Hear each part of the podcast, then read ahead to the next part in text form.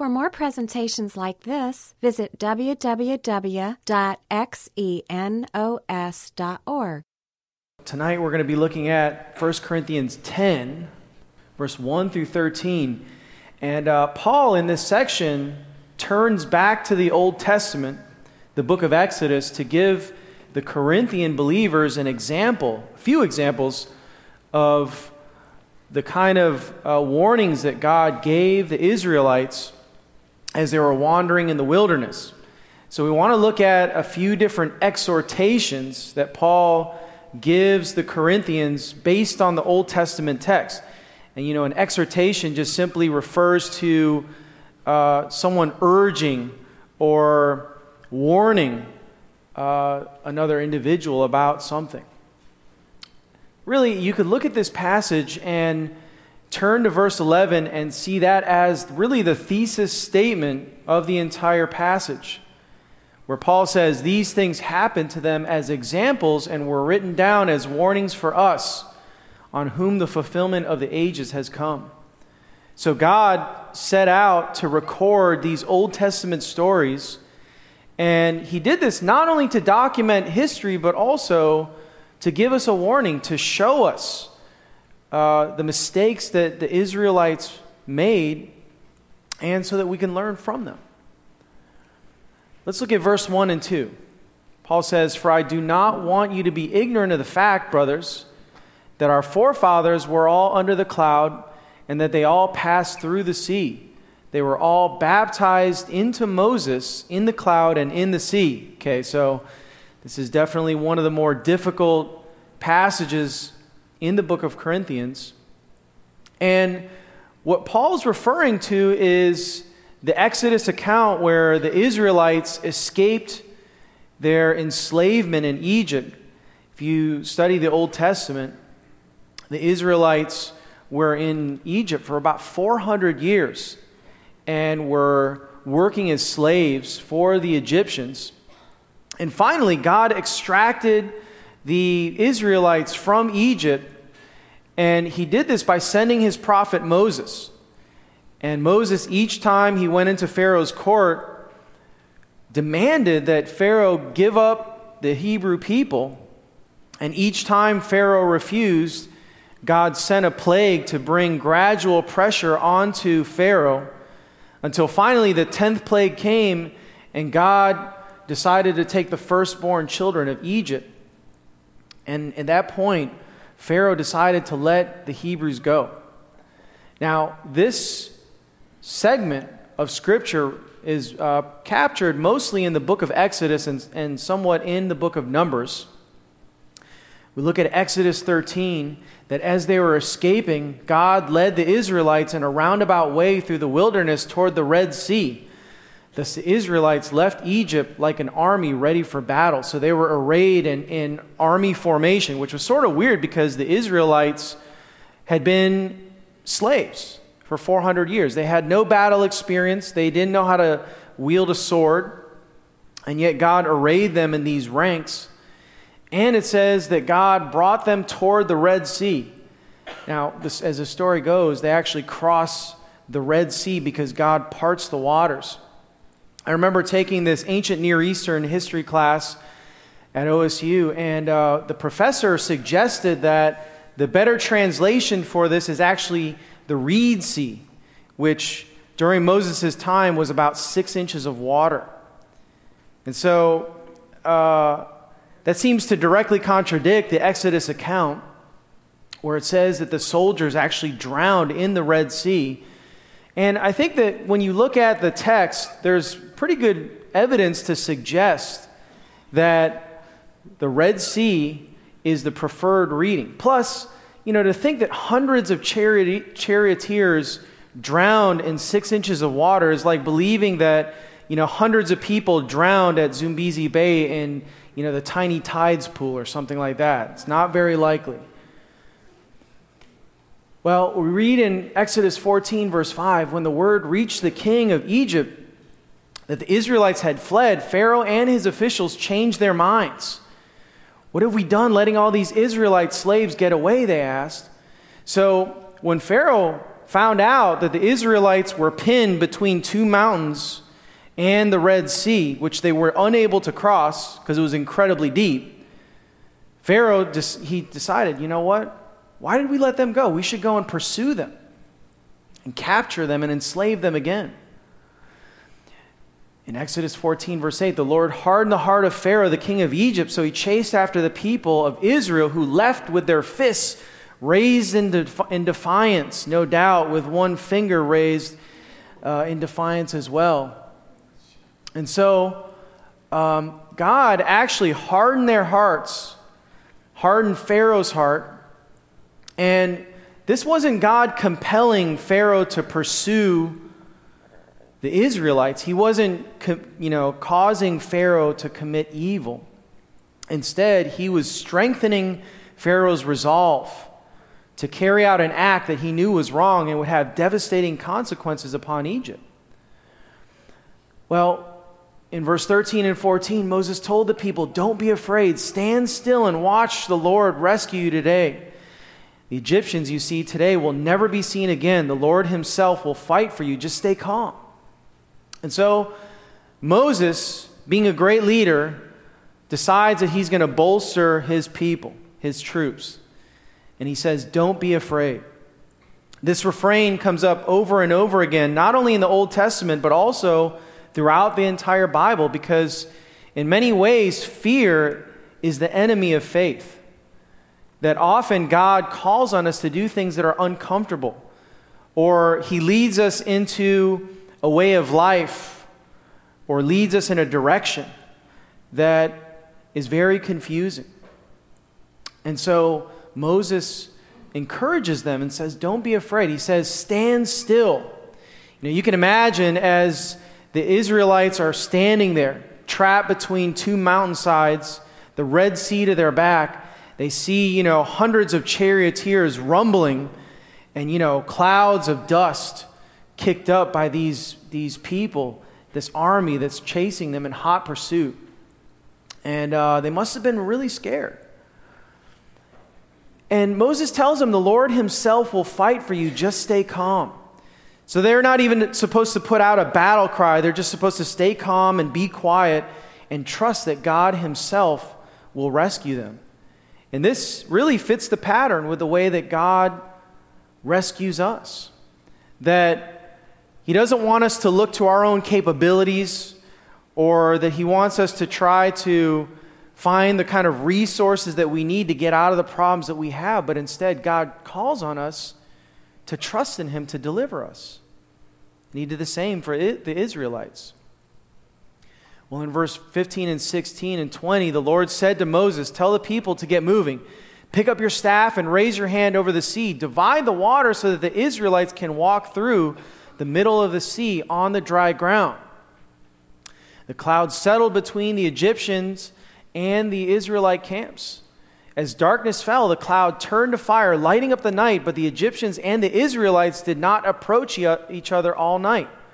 So, as the Egyptians approached, this pillar of cloud, this dense cloud, separated the Egyptians from the Israelites. And when evening came, this turned into a pillar of fire that separated them. And you can imagine you know, the Egyptians were just sort of foaming at the mouth, waiting for an opportunity to get at the Israelites. They were probably taunting them, like, yeah, just, yeah, keep hiding behind that fire. Just wait until that lifts. See what happens then. Then in 20 and 21, the Lord opened up a path through the water with a strong east wind. The wind blew all night, turning the seabed into dry land. So the people of Israel walked through the middle of the sea onto dry ground with walls of water on each side. You know, so God managed to part this incredible sea and create a corridor for the Israelites to pass through. And you can imagine the fear they must have felt as they were crossing the, the bottom of this river or this sea with, you know, 100 foot pools of water on both sides. Verse 26 and 27 when all the Israelites had reached the other side, Moses raised his hand over the sea and the water rushed back into its usual place.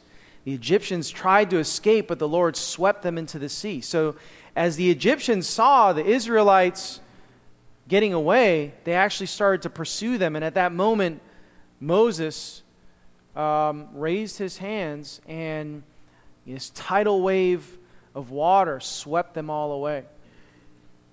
When the people of Israel saw the mighty power that the Lord had unleashed against the Egyptians, they were filled with awe before him. And they put their faith in the Lord and in his servant Moses. And so this brings us back to our passage where it says that uh, God baptized the Israelites into Moses.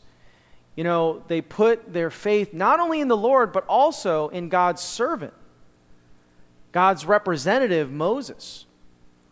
We read in verse 2, Paul says they were all baptized into Moses, which, you know, whenever you think of baptism today, you usually think of water baptism, where, you know, somebody is sprinkling water on this, you know, infant baby who's screaming or you know somebody immersing themselves in water.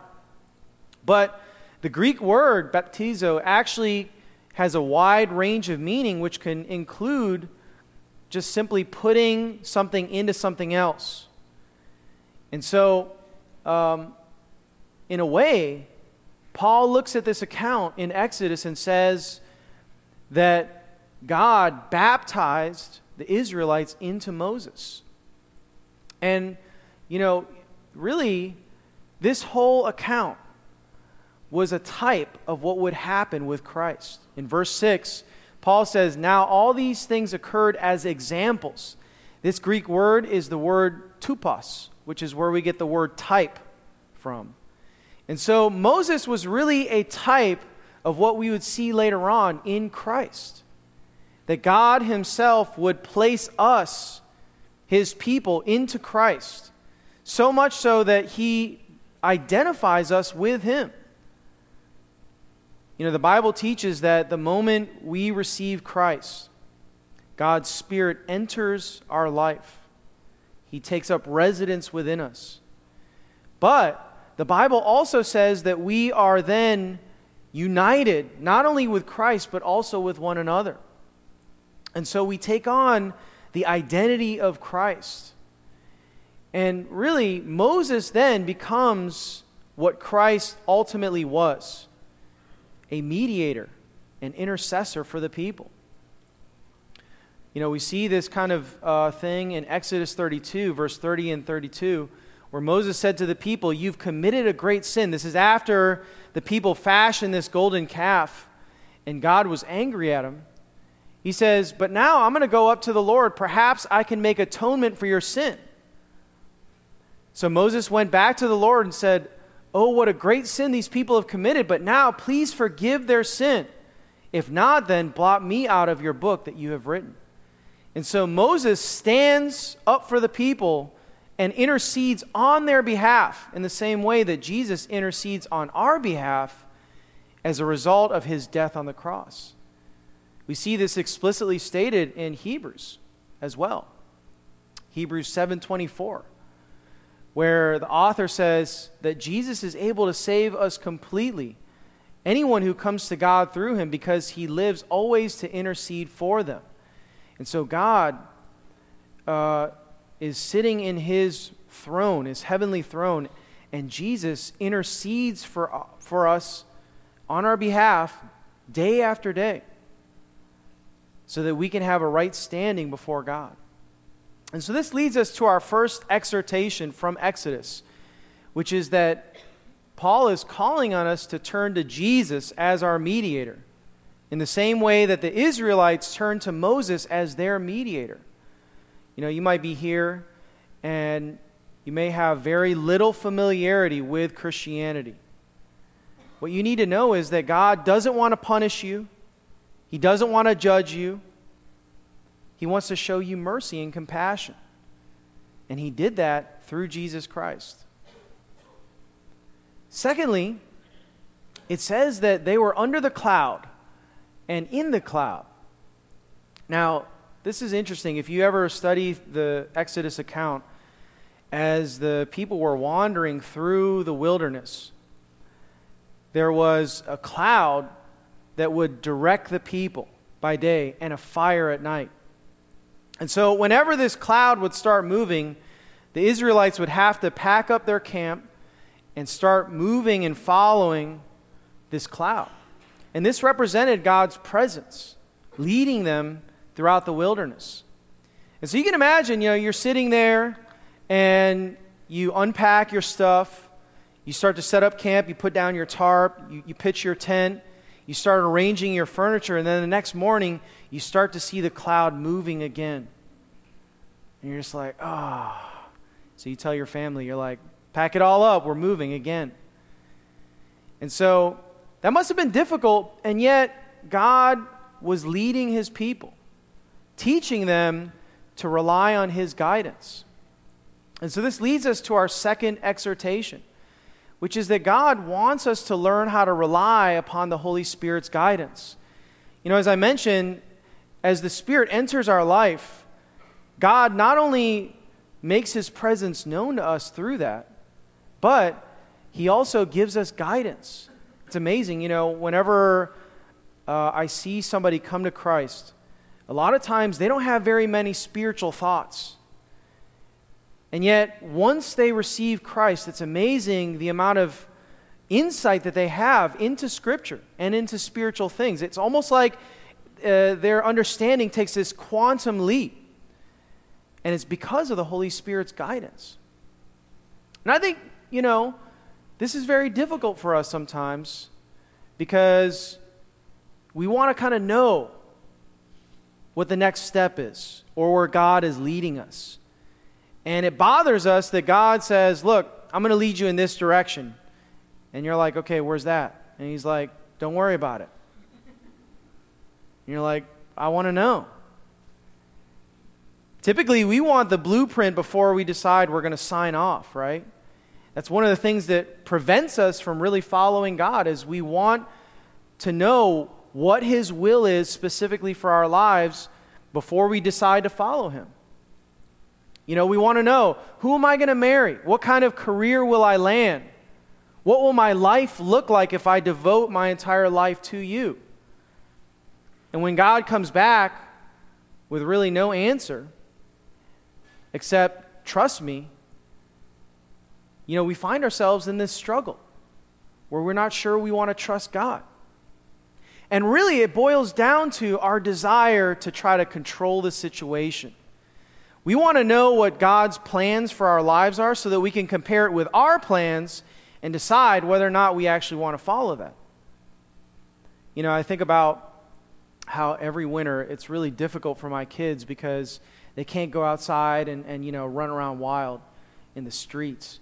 And uh, so, what we usually do is uh, we have like a movie night every every weekend, and um, you know, I try to introduce them to quality '90s action films, right? And so, usually, what I do is I give them a basic plot line, trying to introduce them and entice them so that they'll be interested in the movie. And so, I'll say to them, you know, uh, Die Hard is a movie about this anti hero named John McClane.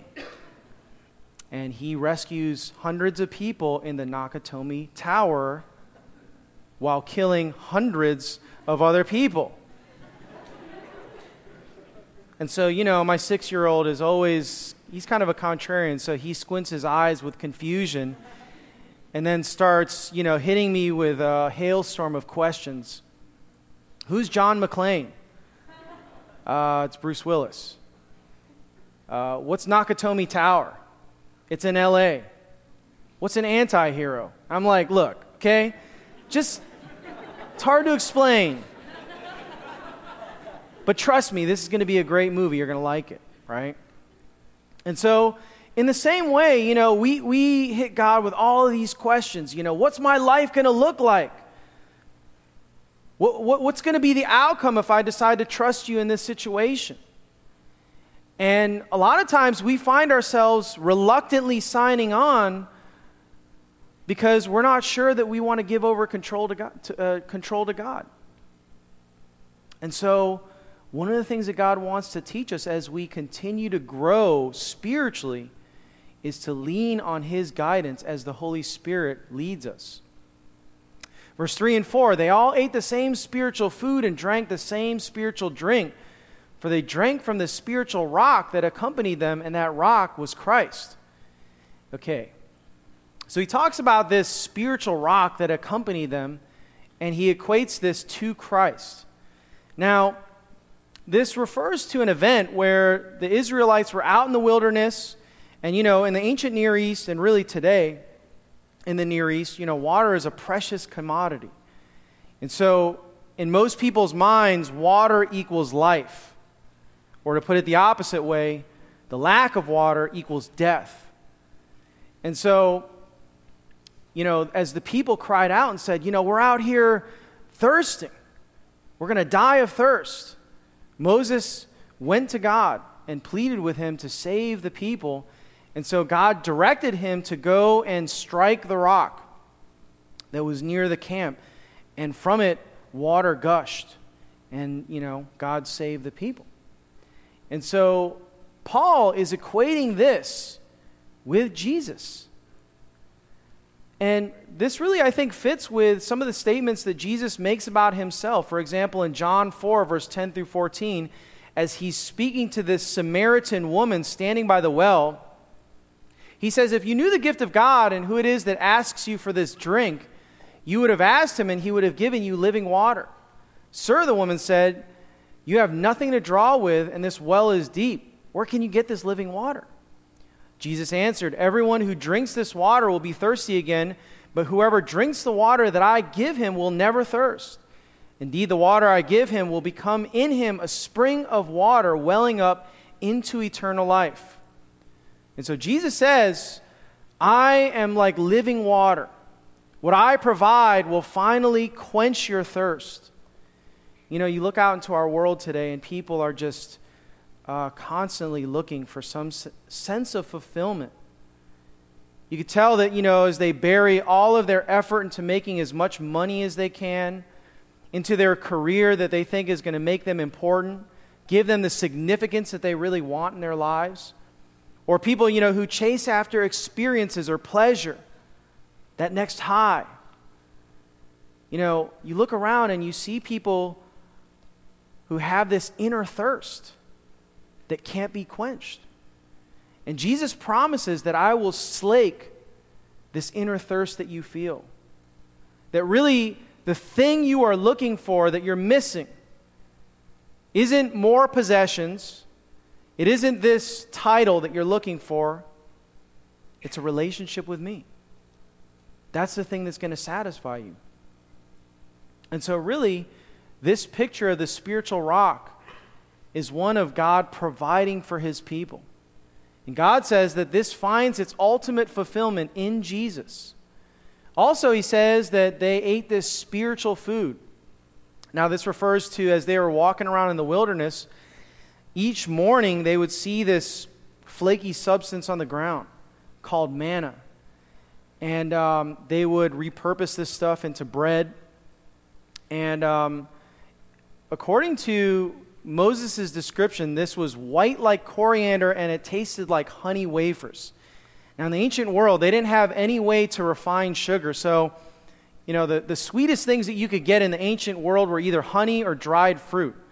And so this stuff was like, tasted awesome, right? And so when they first saw this stuff on the ground and gathered some of it, they brought it to Moses and they were like, What is this stuff? And the word manna actually means, What is it? And so Moses was like, What is it? And they're like, We asked you first, What is it? And he's like, What is it? You know, you can imagine this sort of thing going on for several hours. But the interesting thing about this manna was that God not only provided each day for them, but as the people collected enough of this manna, they needed to consume it that day because by morning it would spoil. And so this represented how God wanted to provide for his people. That it would be a day by day dependence upon him to provide. You know, God taught the Israelites humility and dependence by supplying them with spiritual food and water in the desert. This really becomes the essence of following God.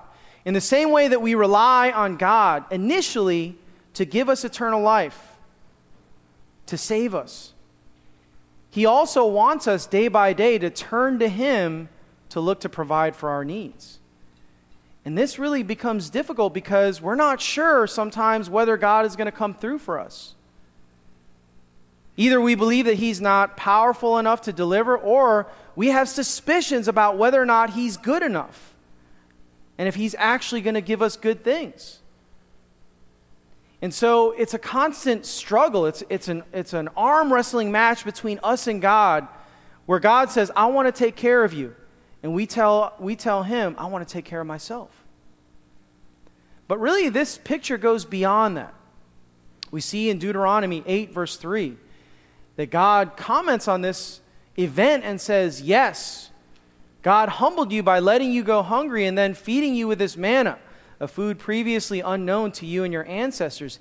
He did it to teach you that people do not live by bread alone. Rather, we live by every word that comes from the mouth of the Lord. And so this was a picture of how God wants us to rely on Him, not only to provide for our needs, but also to look to His written word as a basis for spiritual growth and development.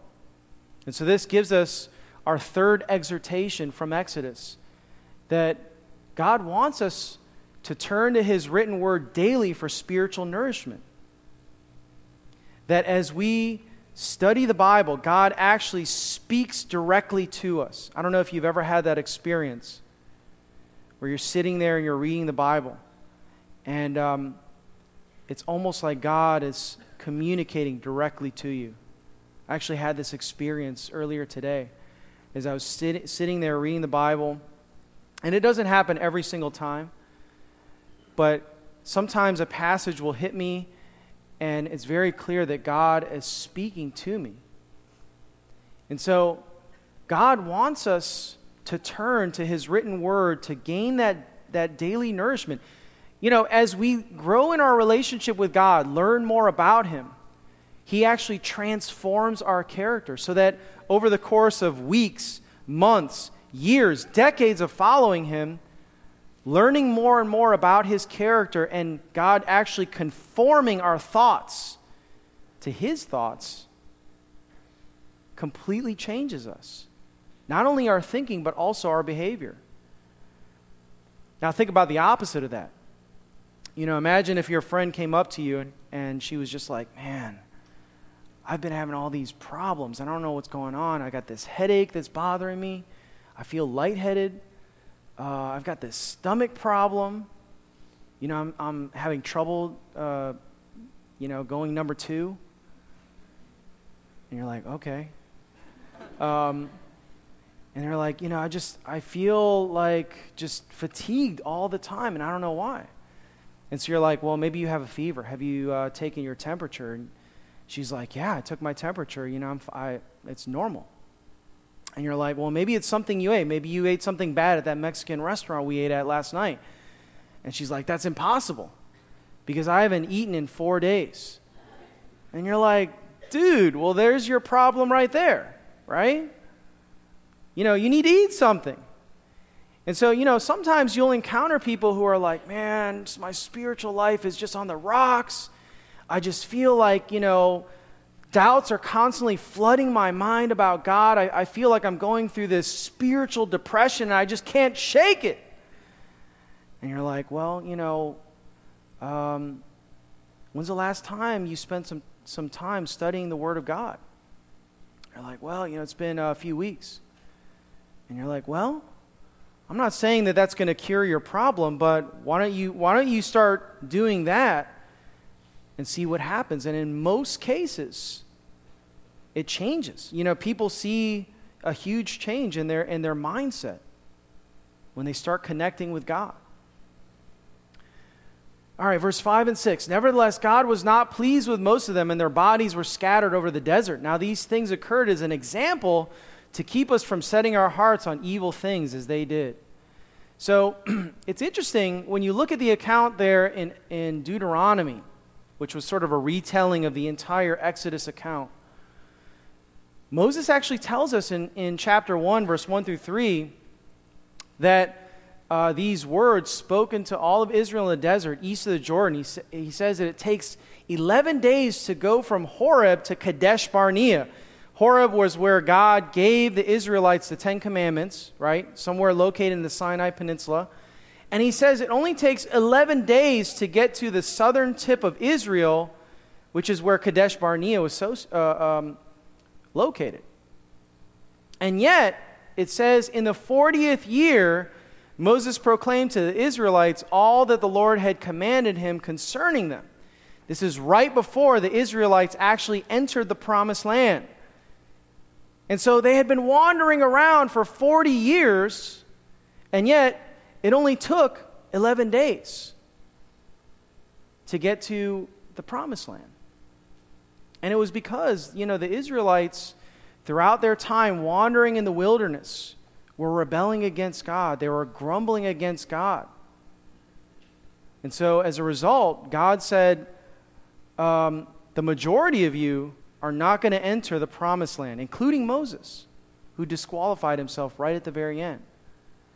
And so, the second generation was the one that entered with Caleb and Joshua, the only two from the original generation. Well, you know, when you look at this, you wonder so, what's the warning for us? So, if we don't follow God or if we don't listen to his warnings, he's going to strike us down. Well, you know, God says that he's not going to withdraw his salvation from us if we commit, you know, moral wrongdoing. But we can disqualify ourselves. Where we read in 1 Corinthians chapter 3 that we might suffer loss, the rewards that God wants to give us. Or that we might, might find ourselves enslaved to a lifestyle that's damaging not only to ourselves, but also to the people around us. And so there's a lot at stake here. He says in verse 7 Do not be idolaters, as some of them were. As it is written, the people sat down to eat and drink and got up to indulge in pagan revelry. And so um, this takes us to exhortation number four, which is that Paul is calling us to turn away from counterfeit gods. You know, the Corinthians in 1 Corinthians 8 were actually turning back to their old way of life and worshiping these false gods. And so this would have had particular relevance to them. So, you know, when you look at our lives today, I don't think any, very many of us are tempted to go and worship an idol that we carved with our own hands, right? You know, we don't go home and um, worship the little shrine that we've set up to this false god that we created from wood. Um, and yet, when you look at idolatry, really, idolatry is placing anything or anyone above God, or putting one of those things in the place where God rightfully deserves to be enthroned in our lives. Look at Colossians chapter 3 verse 5 where Paul says consider the members of your earthly body as dead to immorality, evil desires and greed which amounts to idolatry. So he equates this this never-ending thirst for more money and more possessions as a form of idolatry. And I would say that that fits perfectly with American culture today, where, you know, one of the main struggles that most Americans have is placing money, wealth, possessions in the place of God, looking to those things as the things that will save us instead of God, that will give us the kind of assurance and security that we long for, that only God Himself can provide. And really, you could replace anything um, you could really create anything into a counterfeit God. You know, for some of us, it's a relationship that we're, we're entangled in, where we're looking to this person, this individual, to meet all of our needs. Or maybe it's a career aspiration. We hope that that's going to finally give us the sense of significance we feel like we've been missing all of our lives. Maybe it's, you know, our, our physical appearance, our bodies you know, really uh, anything that we place where God belongs in our lives is a form of idolatry. Verse 8, he says, We should not commit sexual immorality as some of them did, and in one, uh, in one day, 23,000 of them died. Here he's referring to this event in Numbers 25, verse 1 and 2, whereas the Israelites were wandering in the desert, uh, they were staying in this city called Shittim. And it says that the men began to indulge in sexual immorality with Moabite women who invited them to the sacrifices to their gods. The people ate and bowed down before these gods. And apparently, these Moabite women were not only seducing the men of Israel, but also enticing them to start to worship these false gods. And so, this again would have had uh, particular relevance to the Corinthians um, because many of them were entangled in a sexually immoral way of life. And so this brings us to exhortation number five, which is that we should flee sexual immorality. As we mentioned, uh, immorality is not only dam- damaging to us and the person in which we're engaged with uh, sexually, but also that it defiles the entire community. That, you know, as people are you know, being promiscuous, hopping from one partner to another, it really creates this sense of phoniness in our community where, you know, people are acting like they're real spiritual, but everybody knows what's really going on behind the scenes. That there's hypocrisy spreading throughout. Verse 9 and 10, he says, We should not test the Lord as some of them did and were killed by snakes, and do not grumble as some of them did and were killed by the destroying angel. So, this takes us to our sixth exhortation, which is that Paul says that we should resist grumbling like the Israelites.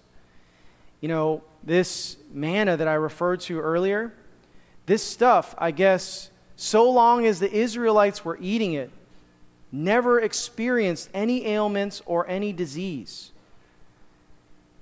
And, you know, it tasted great too. And yet, throughout the Exodus account, as they're wandering in the wilderness, you know, at points, the Israelites would actually complain. They said, You know, why did you bring us out here, God? We're eating this, this crappy bread. Back in Egypt, we were eating meat, great produce.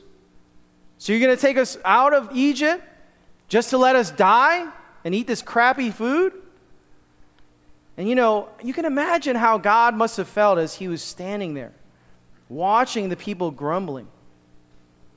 He had, he had liberated them from slavery, from 400 years of oppression. He had provided for their needs, he had given them guidance. And all they could do was complain and grumble about their lives. And you know, really, from God's standpoint, you know, when we sit around and grumble about our lives, that's a real problem to Him. You know, some of us feel like, well, that's just, you know, normal. When you look around our culture today, people are constantly complaining about their lives, how people have screwed them over, how they don't have as much as they wish they could. And, you know, we're just sitting around constantly wanting more things, hoping that when we get more, that we're going to feel better about our lives. And yet, when we look at ourselves, we are really the most privileged people on earth. Okay, maybe relatively, when you look around the room, you know, you're like, well, this person is certainly more privileged than me. And yet, when you look at it from a bigger scale, comparing your life to the rest of the world, who most people earn a dollar twenty-five a day, I would say that our lives are pretty good by comparison. That we have, you know, public utilities, that we have electricity. You know, that the biggest problem that we run into is that our, you know, our cable is flickering as we're watching the Cavs game. I mean, what? So that's that's the worst that, you know, we have to experience? You know, when it comes to grumbling, it really rewrites the past and compares it to the present. You know, we we look back and reminisce on the past. And we use creative imagination to recall what happened in the past, how glorious, how awesome it was, and how terrible things are now. Like, man, if I could only go back to those days when everything was awesome. And yet, when we look at it objectively, there were a lot of problems back then, too. We felt the same sort of discontent that we feel now. What about this? It stems from an attitude of entitlement and ingratitude. You know, when we sit around and we grumble, what are we saying? We're saying, God, what you have given me isn't good enough. And yet, from God's standpoint, He's like, if I gave you what you deserved, you would get judgment.